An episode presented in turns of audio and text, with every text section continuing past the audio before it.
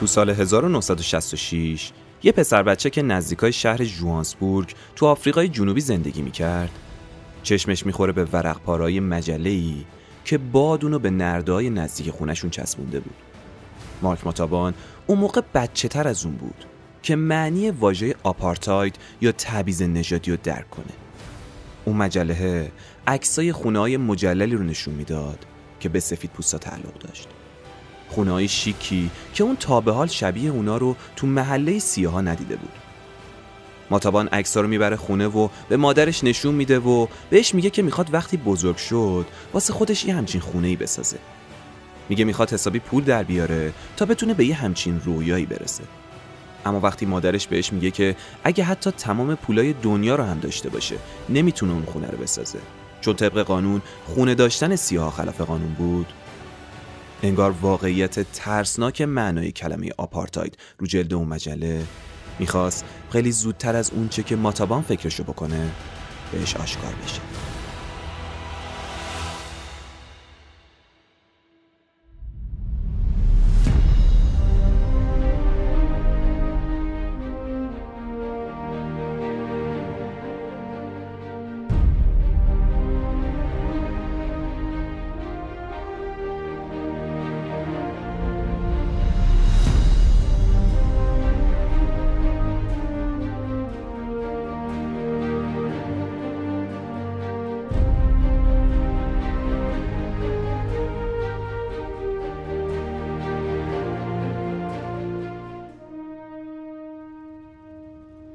سلام و درود به همراهان عزیز. به پادکست رافکده خوش اومدید.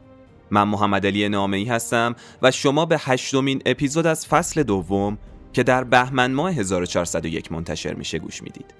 تو هر شماره از این پادکست تلاش می‌کنیم شما رو با بودهای جدیدی از اتفاقات جذاب و تاثیرگذار در جهان بیشتر آشنا کنیم. تو این روایت دو قسمتی می‌خوایم بریم سراغ واژه ناعدالتی. کلمه ای که برای خیلی از ماها آشنا به نظر میاد. میگن یه کشور می‌تونه از جنگ و بیماری و فقر جون سالم به در ببره. ولی کشوری که توش عدالتی نباشه زندگی هم وجود نداره. می‌خوایم تو این روایت دو قسمتی داستان آدمایی رو بشنویم که با آگاهی تونستن جلوی ظلم و ناعدالتی قانونی رژیمشون بیستن و به رویایی برسن به اسم رویای برابری. احتمالا خیلی از شما تا الان واژه آپارتاید به گوشتون نخورده بود. اما این واژه برای مردم آفریقای جنوبی خیلی آشناه.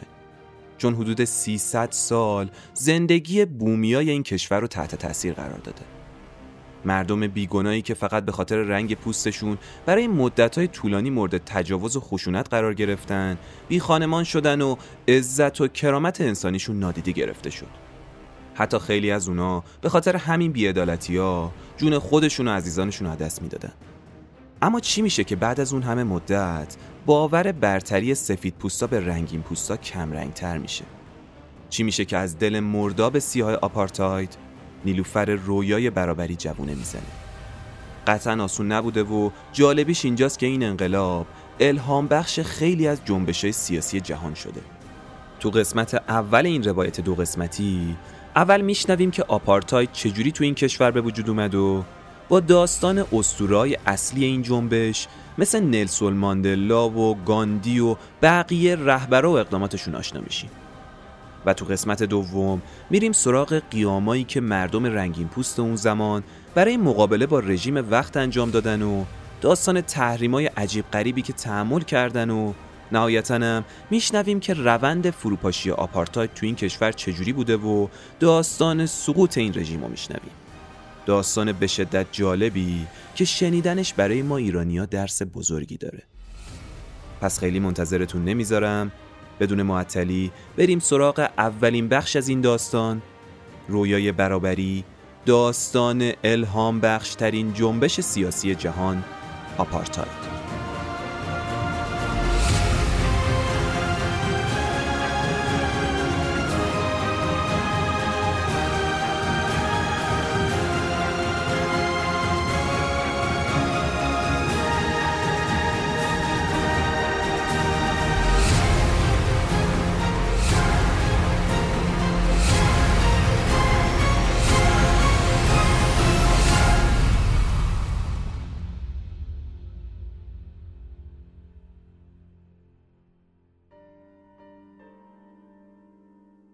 تقریبا 300 سال پیش یعنی حدودای سال 1652 سلطگری سفید پوستا به بومیای سیاه و رنگین پوستای آفریقای جنوبی شروع شد.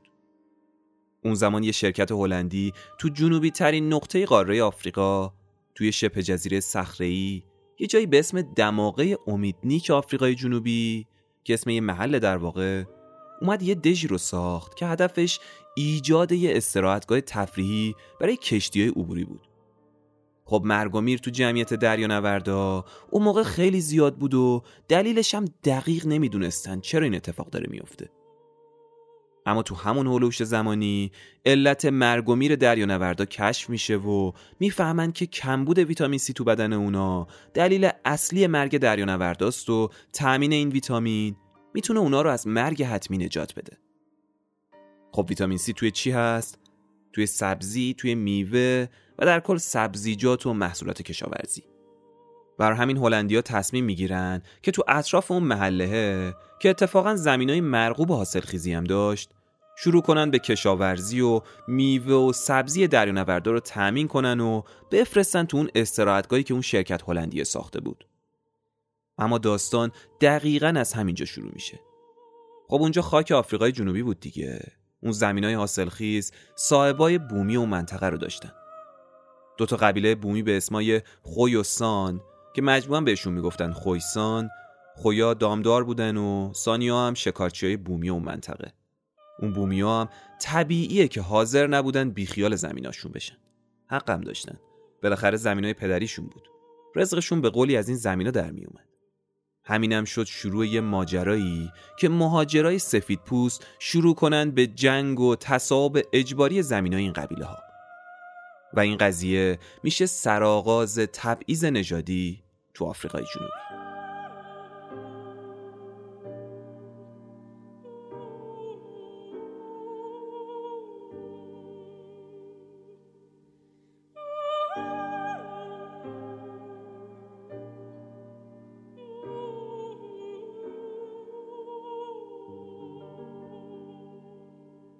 طبیعتا تو این مدل جنگا برنده از قبل مشخصه دیگه. داستان اینجوری میشه که هلندیا خیلی راحت مردم بیدفاع بومی اون قبیله ها رو از زمیناشون میندازن بیرون و کم کم مهاجرت سفیدا واسه تامین نیروی کار به اون منطقه ها هر روز بیشتر و بیشتر میشه.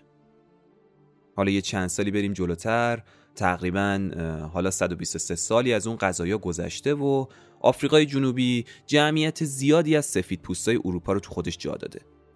یه چیزی حدود 15 هزار نفر از گروه های آلمانی و فرانسوی که خیلی هاشون به خاطر فشارهای مذهبی کشورشون به آفریقای جنوبی مهاجرت کرده بودن. حتی این دوتا ملیت خیلی بیشتر از هلندی اونجا رو اشغال کرده بودن. این مهاجرا به زبان آفریکانس صحبت می‌کردن که یکی از شاخهای زبان هلندیه. به خاطر همینم به خودشون می‌گفتن آفریکانی. عموما هم همشون پیرو مذهب کلیسای اصلاح شده هلند یه فرقه پروتستانی بودن باید بگم که وقتی یه مقدار درشون عمیق بشیم می‌تونیم رد پایی از دین و مذهب و تو رفتارای نجات پرستانشون ببینیم. یه مقدار که ریز بشیم به ماجرا می‌فهمیم که این تبعیض نژادی ریشه تو دین آفریکانیا داشته. سراحتا مهمترین آموزه دین آفریکانیا به این اشاره می‌کنه که نژاد سفید باید به هر نژاد دیگه ای فرمان روایی داشته باشه و عمیقا معتقدن که نژادهای مختلف باید از هم دور نگه داشته بشن و الا نفرین خدا گریبانشونو می‌گیره.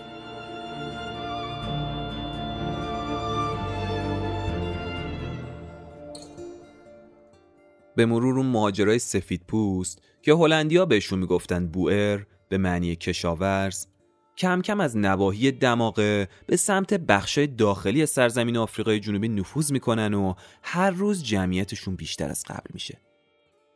خب این مهاجرای آفریکانی چون اسلحه داشتن قدم به قدم جلو می‌رفتن و تو تمام جنگاشون با کمترین تلفات برنده ماجرا می‌شدن.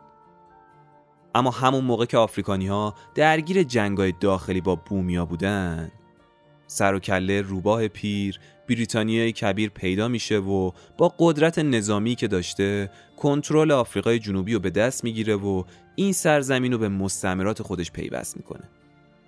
حالا خندهدار ماجرا اینجایی که آفریکانیایی که خودشونو برترین نژاد دنیا می‌دونستن باید به عنوان مستعمره بریتانیایی زندگی می‌کردن و از اونا دستور می‌گرفتن. تصور کنید با این اتفاق چه خفت و نفرتی تو دل آفریکانی ها داشت همینطور جوونه می‌زد و رشد می‌کرد.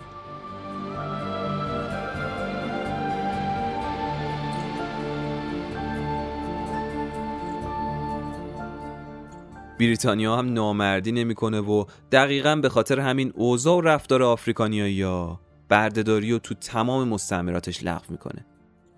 حالا این آفریکانیای نجات پرست از فکر تغییر سبک زندگیشون و تصور اینکه دیگه آقا بالا سرشون بریتانیاست و باید از اونا دستور بگیرن. شدیدن عصبانی میشن و زورشون هم که به بریتانیا نمی‌رسید برای همین شروع می‌کنن به مهاجرت های دست جمعی به مناطقی که تو دسترس بریتانیایی نباشه. اینا هم برای اینکه اعتراضشون رو به سیاست های بریتانیا نشون بدن. حمله می‌کنن به بخش زندگی بومیای آفریقای جنوبی و به زور اسلحه. محل زندگی اونا رو تصاحب می‌کنن چون توان مقابله با بریتانیا رو نداشتن داشتن خشم و عصبانیت و اون سرخوردگیشون رو در واقع سر بومیای بینوا پیاده می‌کردن. اما این مدل رفتارهای آفریکانیایی یا تأثیری تو عملکرد بریتانیا نذاشت. اونا کار خودشون رو داشتن می‌کردن. هدفشون استعمار بود و مردم اونجا هم برای بریتانیا خیلی اهمیت نداشتن. از خوششانسیشونم خیلی زود می‌فهمن که تو دو تا از مناطق آفریقای جنوبی طلا و مس پیدا میشه. همین یه خبر کافی بود. تا هم تعداد مهاجرای سفید پوست زیاد بشه هم تسلط و نفوذ بریتانیا به این مناطق.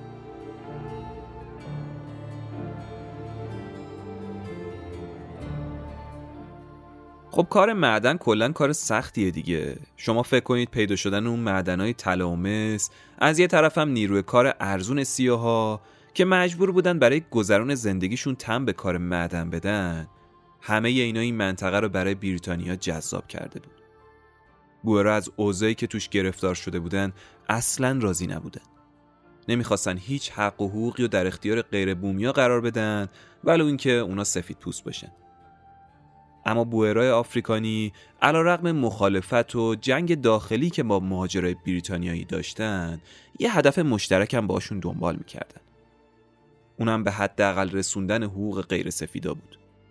ثمره این هم فکری و اتحاد شد تبعیض شدیدتر و پایمال شدن حقوق جمعیت زیادی از بومیای آفریقای جنوبی.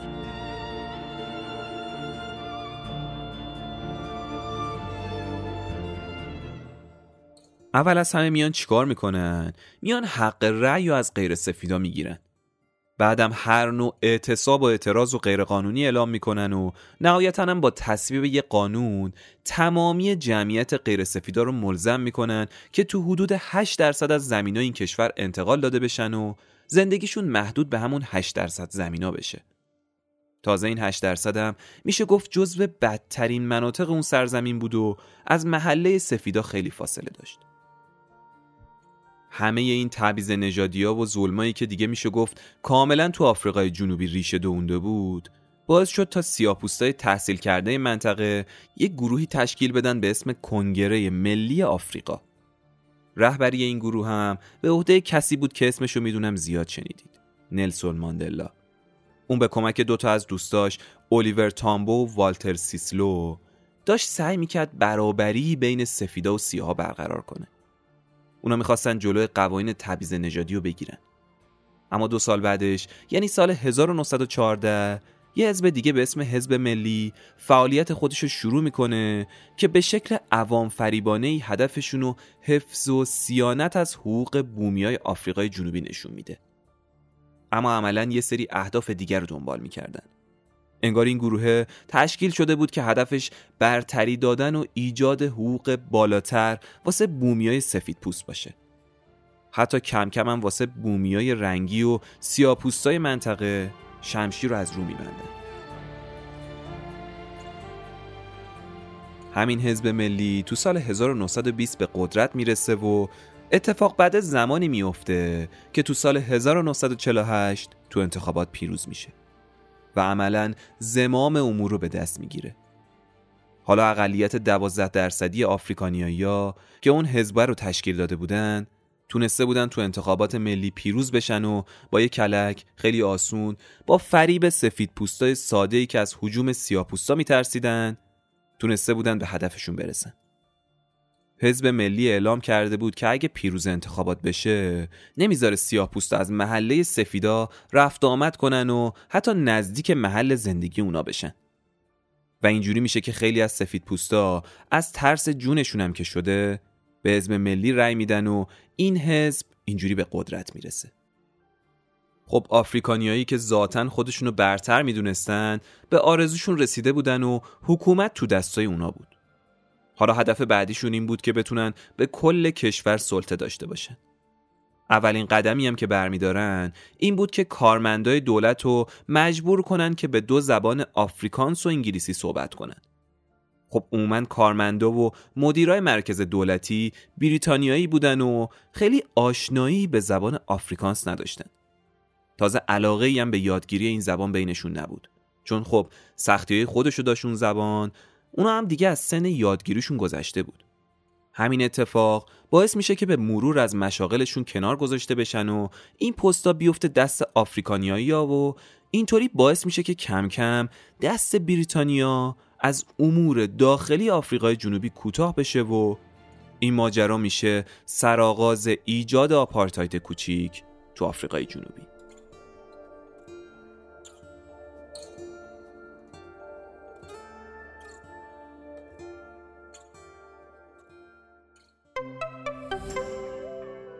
حامی این قسمت برند یوروویتاله یوروویتال یکی از برندهای معروف آلمانیه که داره تو زمینه های تولید مکملهای غذایی رژیمی فعالیت می‌کنه. این روزا بیشتر به خاطر سبک زندگیامون و رژیم غذایی نسبتا ناسالمی که داریم داشتن یه سلامتی کامل انگار داره خیلی سخت میشه که بخوایم بهش برسیم. از هوای ناپاک و استرس و غذای بیکیفیت و فسفودا که همشون باعث ضعفای سیستمای ایمنیمون میشه تا خیلی چیزای دیگه مثل ریزش مو و اضافه وزن و حتی نگرانی برای عزیزانمون که چه می‌دونم مادر پیرم، پدر پیرم، بچه هام چرا کم اشتهان چرا اون انرژی کافی رو ندارن چرا قدشون رشد نمی‌کنه و کلی درگیری این مدلی. پیش اومده دیگه واسه هممون پیش میاد. راه حل چیه؟ اینکه روزانه به کمک مکملای مختلف بتونیم اون گپی که داره تو بدنمون اتفاق میفته رو باش پر کنیم. حالا چه بهتر که با مکملایی باشه که هم معتبر باشن هم نسبت به هزینه‌ای که می‌کنیم فیدبک خوبی بهمون بدن یوروویتال خب احتمالا خیلیاتون می‌شناسید. تمام محصولات این برند هم مجوز غذا و دارو دارن هم تو داروخونه خیلی راحت هست و می‌تونید تهیهش کنید. محصولاتی هم که دارن یه طیف بزرگی از مکملای غذایی رو برای هر زمان و دوره زندگیمون که به اون نیاز داشته باشیم برامون آماده کرد. از مکملا و مولتی ویتامینایی که مخصوص محل کارن تا تو مدرسه و مخصوص ورزش و زندگی روزمره و حتی مراحل خاصی از زندگی. مشاوره رایگان هم دارن. هم تو سایت هم تو پیجشون. اون کسایی که دارن اون پشت جوابتون رو میدن متخصص تغذیه اگه خواستید مکملی تهیه کنید یا تداخل داروییتون رو بدونید بهتون کمک می‌کنه. این برندم ساخت کشور آلمانه. البته باید بگم که با نظارت نماینده علمی شرکت یوروویتال و با پروانه ساخت شرکت حکیمانته این مکملا تو کارخونه داروسازی حکمتان داروی غرب تو ایران داره تولید میشه. مکمل های غذایی و دارویی یوروویتال.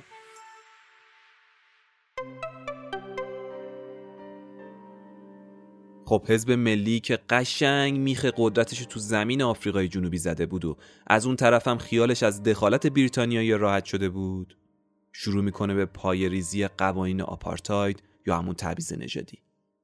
اونا که برای یه همچین روزی خودشونو حسابی آماده کرده بودن خیلی سریع چهار اصل اساسی آپارتاید و که همشون به نفع منافع سفید پوستا نوشته شده بود به تصویب میرسونن. برای اینکه عمق ظلم آپارتاید اولیه رو درک کنید من این چهار تا اصل رو خیلی خلاصه و به زبون ساده بهتون میگم. اولیش این بود که همه باید تو یکی از چهار گروه سفید و آسیایی و رنگین پوست آفریقایی گروه بندی بشن. دومیش این بود که سفید پوستا باید به بقیه گروه ها سلطه و حکومت داشته باشن. سومیش این بود که منافع سفید پوستا به باقی گروه ها برتری داره. یا یه جور دیگه اگه بخوام بگم یعنی دولت ملزم به تأمین نیازای بقیه نژادا به صورت کامل نیست. و آخریش هم این بود که سفید پوستا صرف نظر از اینکه از کجای اروپا اومدن تو گروه سفیدا طبقه بندی میشن. همین چهار تا است به اندازه کافی برای سیاپوستا سنگین تموم می‌شد و جای صحبت داشت.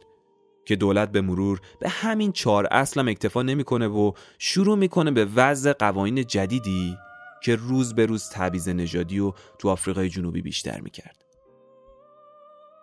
دو تا از مهمترین قانونایی که تو اون دوران تصویب شد قانون منع ازدواج بین نژادی و قانون منع تردد بدون کارت شناسایی بود. طبق قانون اول هیچ کدوم از گروه ها اجازه و حق ازدواج با گروه های دیگر رو نداشتن. یعنی شما تصور کن اون زمان اگه یه رنگین پوست با یه آسیایی یا یه سیاه پوست ازدواج می‌کرد مجبور بود دست به دامن دولت بشه که شاید خودشو یا همسرشو توی گروه دیگه منتقل کنن تا ازدواجشون قانونی بشه اون معنی تردد بدون کارت شناسایی هم که بدترین ضربه رو از نظر کرامت انسانی به سیاه پوستا و رنگین پوستا می‌زد. اینجوری خیلی راحت مامورای حکومت می‌تونستن هر موقع که بخوان به اطلاعات افراد دسترسی داشته باشن و همین قانون باعث شد که سیاپوستا منتقل بشن به محله هایی که تو بین مردم به زادگاه معروف شده بود.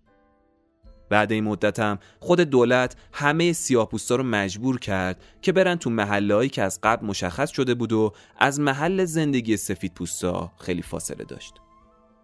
از یه طرف هم شروع کردن به تشویق آسیایی و هندیا که برگردن به کشوراشون. حالا تو کشور شرایطی حاکم شده بود که تا حد امکان داشت سفید پوستا رو از بقیه نژادا جدا می‌کرد طوری که وقتی تو اکثر مکانهای عمومی چشم مینداختی کوچیکترین استکاکی رو نمی‌تونستی بین گروه های مختلف ببینی حتی رو شیشه خیلی از رستوران ها و اتوبوس و قطارا برچسبای مختص سفید پوستا یا فقط سیاها نصب شده بود و این موضوع حتی به نیمکت های پارک هم رسیده بود این دولت انقلابی هم که هر نوع اعتراضی و جرم و اختشاش در نظر می گرفت و به اسم مبارزه با کمونیسم و اختشاشگر همه رو سرکوب می کرد. تا به اصطلاح خودش از امنیت ملی و مردم بیگناه حفاظت و حمایت کنه.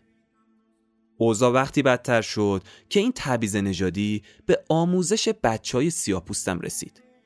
هنریک ورورد وزیر وقت امور بومیا اومد قانونی رو تصویب کرد که بر مبنای اون آموزش برای سیاها که اون موقع تو کلیسا انجام می‌شد لغو شد و باید مدرسه با سطح خیلی پایین تر ساخته می‌شد که بچه های سیاپوستا رو فقط تا سطح تعیین شده ای آموزش بده این قانونه یه جورایی ظاهر غلط اندازی داشت. تصور عوام این بود که دارن به تحصیل سیاها اهمیت میدن اما واقعیت این بود که سطح پایین این آموزش ها کنار کمبود کتاب و معلم باعث شد که از دیویست هزار کودک آفریقایی محصل تو سال 1950 فقط 4 درصد از اونا تو امتحانات ورودی دانشگاه ها تو سال 1962 موفق بشن. و این یعنی فاجعه بیسوادی تو آفریقای جنوبی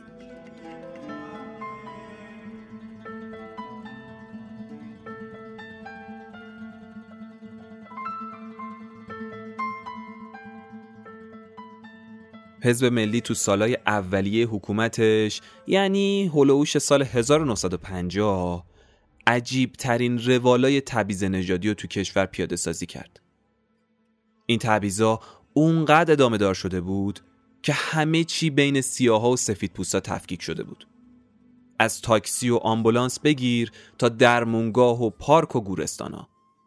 همون موقع به خاطر کارهای نجات پرستانه دولت کنگره ملی آفریقا که اون موقع بزرگترین و معروفترین مخالف آپارتاید به حساب می اومد اومد یه تعداد زیادی عضو جدید جذب کرد که همشون مخالف قوانین و رفتارهای نجات پرستانه بودن عمده هم سیاپوستا و دورگه های مقیم کشور بودن.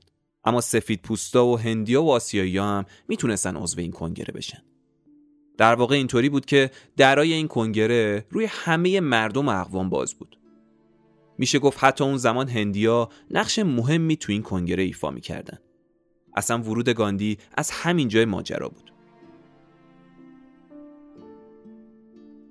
گاندی که یکی از شناخته شده ترین هندیایی بود که فعالیتش رو از آفریقای جنوبی شروع کرده بود تونسته بود تو هند با تئوری نافرمانی مدنی تو هم با عدم خشونت نجات پرستی رو تو هند از بین ببره و همین شده بود یه الگوی مفید واسه کنگره ملی آفریقا حالا این نافرمانی مدنی تو هم با عدم خشونت یعنی چی؟ یعنی مخالفت کردن با قوانین ظالمانه و نجات پرستانه دولت به شکلی که در واقع هیچ خشونت و درگیری با نیروهای امنیتی اتفاق نیفته. طبق همین فلسفه هم کنگره ملی آفریقا تقریبا از اوایل سال 1950 برنامه های نافرمانی مدنی خودش رو برنامه ریزی می‌کنه که اون موقع بهش می‌گفتن کارزار نافرمانی. اولین قدم اجراییشونم یه طرحی بود به اسم روزهای خانه ماندن. تو اون روزا دانش آموزا و کارگرا میموندن خونه و نمی‌رفتن سر کار یا سر درس و کلاسشون. طبق همین اصولم مهمترین موفقیت این کارزار تو سال 1952 اتفاق میفته وقتی که دولت دو تا قانون سنگین دیگه علیه رنگین پوستا تصویب می‌کنه. قانون اول این بود که حالا سیاپوستا علاوه بر اون کارت شناسایی که باید با خودشون حمل می‌کردن باید از این به بعد واسه تردد یه معرفی نامه 96 صفحه‌ای هم همراه خودشون داشته باشن این معرفی نامه هم شامل ریز تمام اطلاعات نژادی و قومیتی و سوابق شغلی و عکس و مالیات و کلی چیزای دیگه می‌شد. اگه با خودشون یه همچین جزوهی رو حمله می‌کردن دستگیر می‌شدن.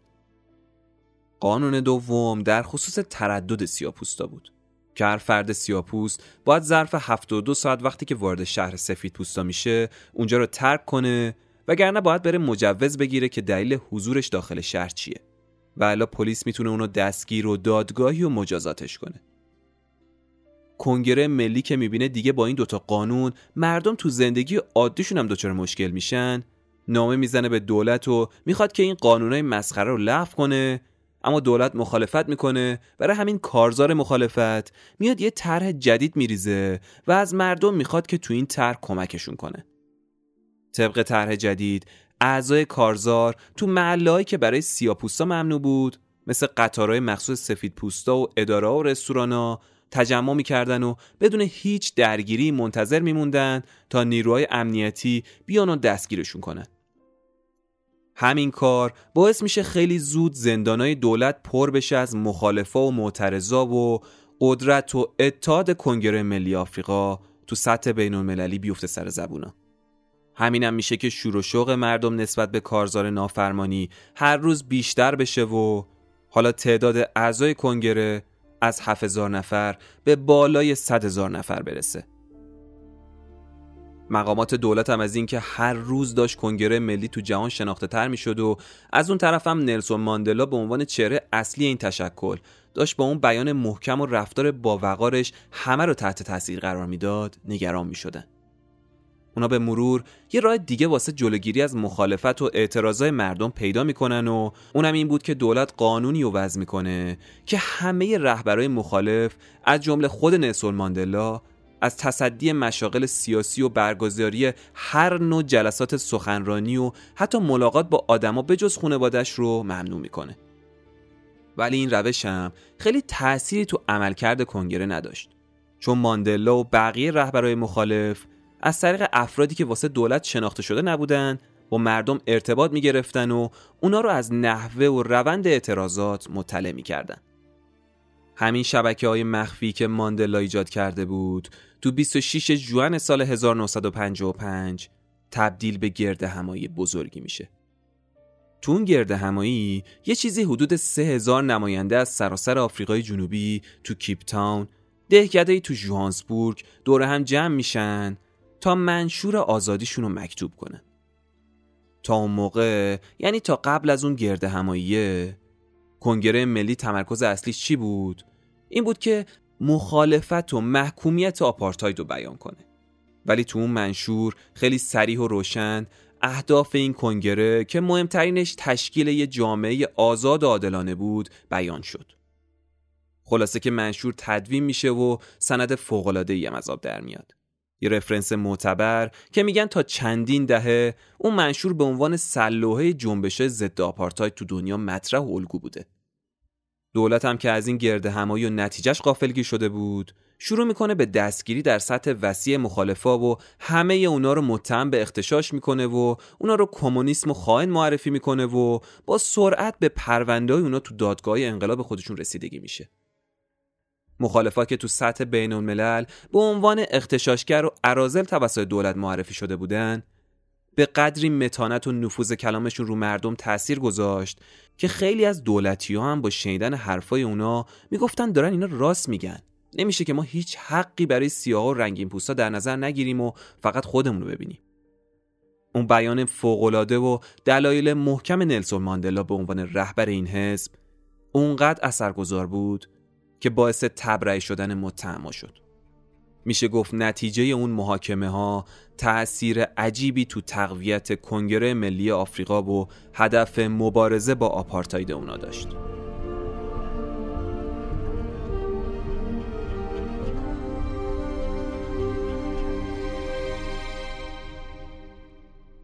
تو سال 1958 هنس استرایدم نخست وزیر وقت آفریقای جنوبی میمیره و هندریک ورورد جایگزین اون تو سمت نخست وزیری میشه.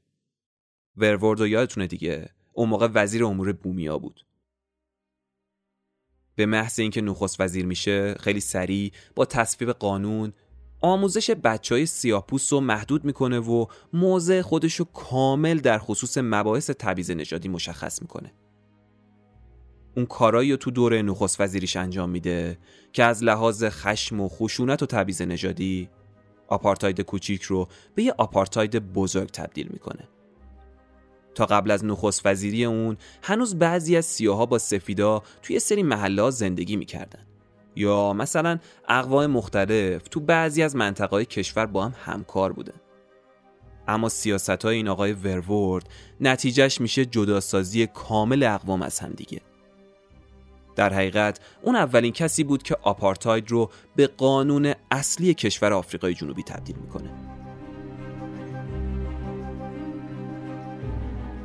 ورورد حتی حاضر نبود تو سخنرانی های رو آفریقایی یا بومی خطاب کنه. چون عمیقا اعتقاد داشت سفید پوستای آفریکانی بومیای واقعی آفریقا و قوانینی که وضع میشه و بیعدالتیایی که در حق این افراد روا میشه در واقع به دلیل بیگانه بودن خود سیاپوستا هستش. ورورد به سیاپوستا می‌گفت بانتو. بانتو زبان اولیه سیاپوستای آفریقای جنوبی بود. این آقا قوانین جداسازی اجتماعی رو خیلی جدیتر به جریان میندازه و سیاه رو به هشتا گروه قومی مختلف طبقه بندی می‌کنه. هر کدوم از گروه های سیاپوستام موظف بودن به محله های مشخص شده که به بانتوستان معروف بودن منتقل بشن.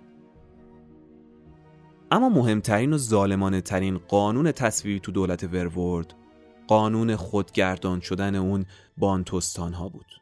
که دولت رو از هر نوع وظیفه‌ای در خصوص مدیریت کردن و رفع نیازهای اون افراد خلاص می‌کرد.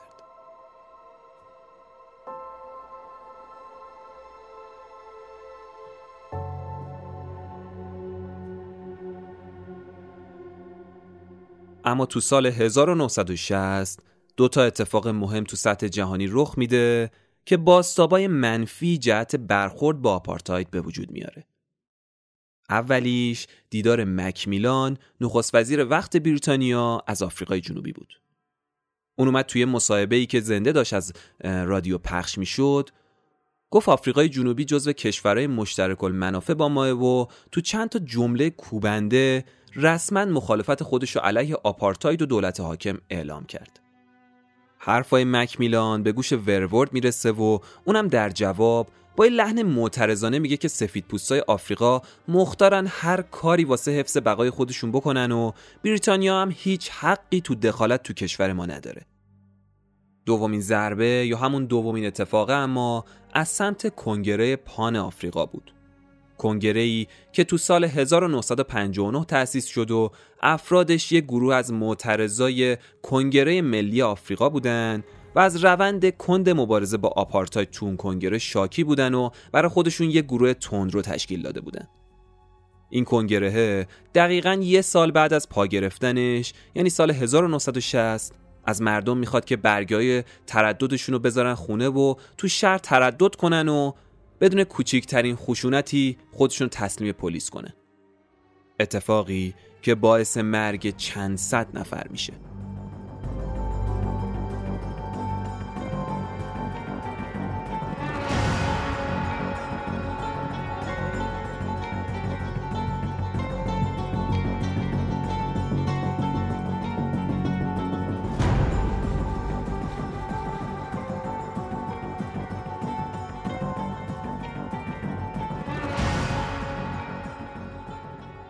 خبر این اتفاق خیلی زود تو دنیا میپیچه و کنگره ملی آفریقا از مردم می‌خواد که تو روز خاک سپاری اون چند صد نفر تو خونه بمونن و کارو تعطیل کنه.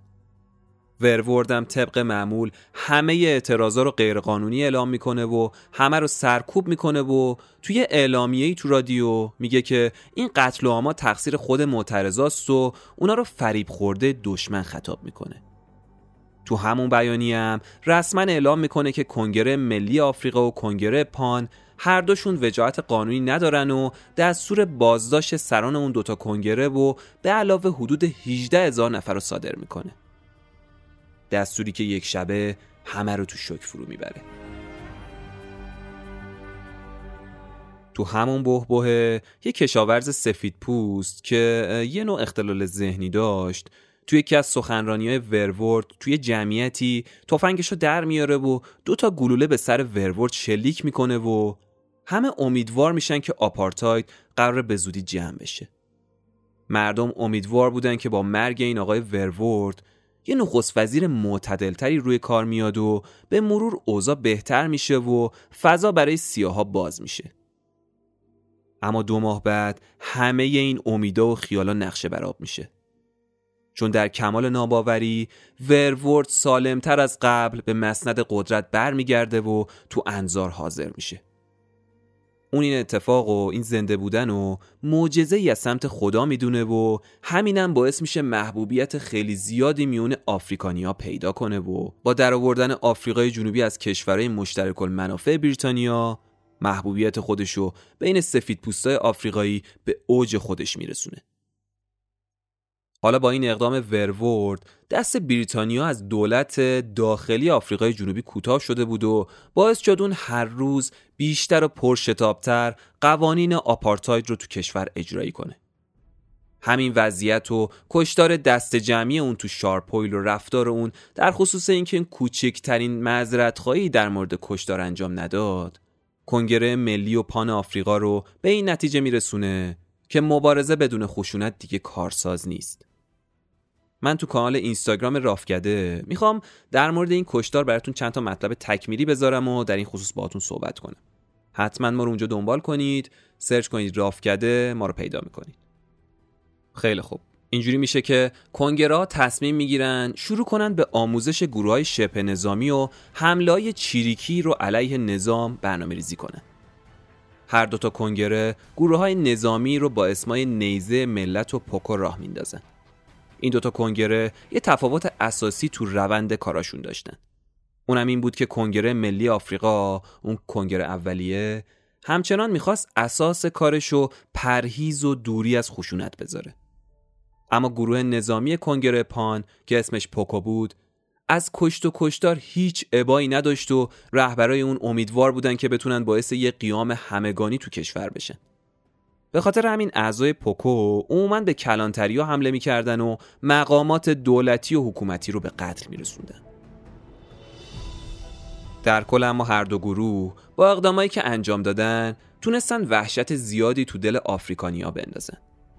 اما اقدامات اونا باعث شد سفید پوستا خواستار رفتارهای خشنتر و جدی گرفتن بیشتر آپارتاید بشن. همینم باعث شد دولت با سرپرستی وزیر دادگستری ورورد شبکه بزرگ خبرچینی راه بندازه و با تهدید و وسوسه پول سیاها رو مجاب کنه که براشون جاسوسی کنه.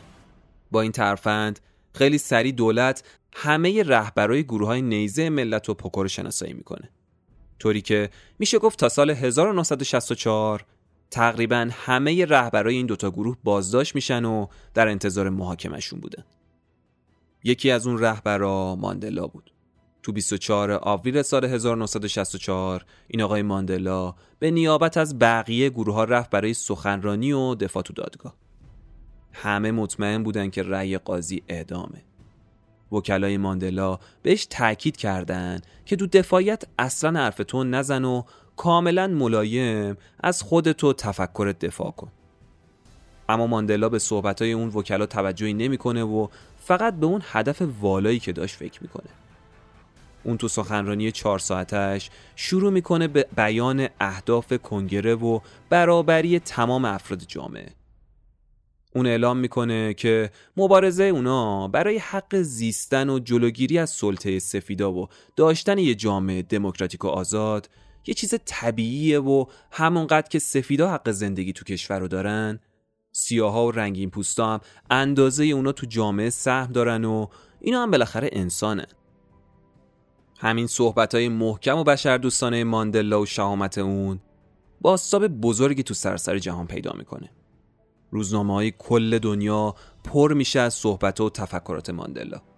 همین باستاب بین المللی تأثیر مهمی رو حکم قاضی پرونده می‌ذاره طوری که به جای حکم اعدام برای ماندلا حکم حبس ابد تو زندان جزیره رابن در نظر گرفته میشه. همین موضوع هم پیروزی بزرگی واسه مخالفای آپارتاید به حساب می اومد. اما از طرف دیگه با حذف کنگره ملی و کنگره پان دست ورورد برای اجرای قوانین نجات پرستانش بازتر شد و با سرعت و شدت بیشتری اقدام به اجرای قوانین ظالمانه خودش می‌کرد طوری که تو مدت کوتاهی کشور به یه حکومت کاملا پلیسی تبدیل شد که تو اون نه تنها هر شهروند در صورت نقض کوچیکترین قوانین بازداشت یا زندانی می‌شد. بلکه دولت این اختیار رو داشت که افراد و مخفیانه بازداشت کنه و برای مدت نامعلوم و بدون اتهام تو زنداناش حبس کنه و این سرآغازی جدید از روزهای تاریک تو مرداب سیاه آپارتاید برای ملت آفریقای جنوبی بود.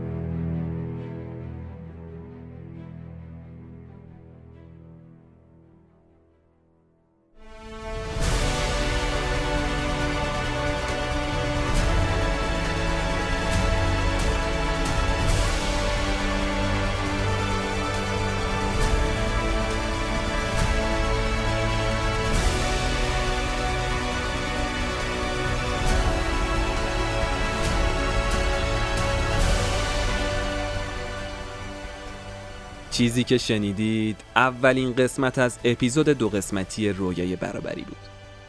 سپاس از شما که تا اینجای ماجرا همراه ما بودید. تو قسمت بعد داستان قیامای اصلی سیاها و فراز و فرودی که برای آزادیشون داشتن و عاقبت ماندلا و مردم این کشور رو میشنوید. ممنون از یوروویتال حامی این قسمت از رافکده و سپاس از عارفه محمودی که تو ساخت این اپیزود خیلی به ما کمک کرد. و مثل همیشه سپاس فراوان از شما عزیزان دل که همیشه با حمایت های مالی و معنویتون به رشد بیشتر ما کمک می‌کنید. دنبال کردن و به اشتراک گذاشتن مطالب کانال اینستاگرام ما رو فرموش نکنید و می‌خوام از همینجا از تک به تک عزیزانم که تو اپیزود قبل از ما حمایت مالی کردن تشکر کنم و بگم که با حمایت های شماست که ما می‌تونیم سرپا باشیم و به کارمون با عشق و برای شما ادامه بدیم. اگه شما هم خواستید از ما حمایت مالی کنید می‌تونید به بخش توضیحات اپیزود مراجعه کنید یا به وبسایت رافکده بخش حمایت مالی سر بزنید. ما چهار تا بستر آماده کردیم تا شما هم بتونید حمایت ریالی یا ارزی خودتون رو با مبلغ دلخواه انجام بدید.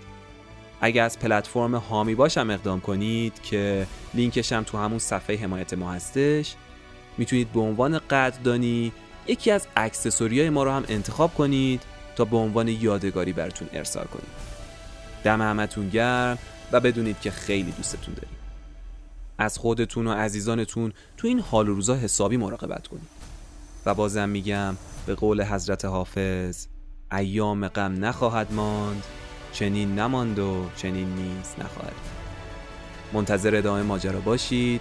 به امید دیدار محمد علی نامه‌ای بهمن ماه 1401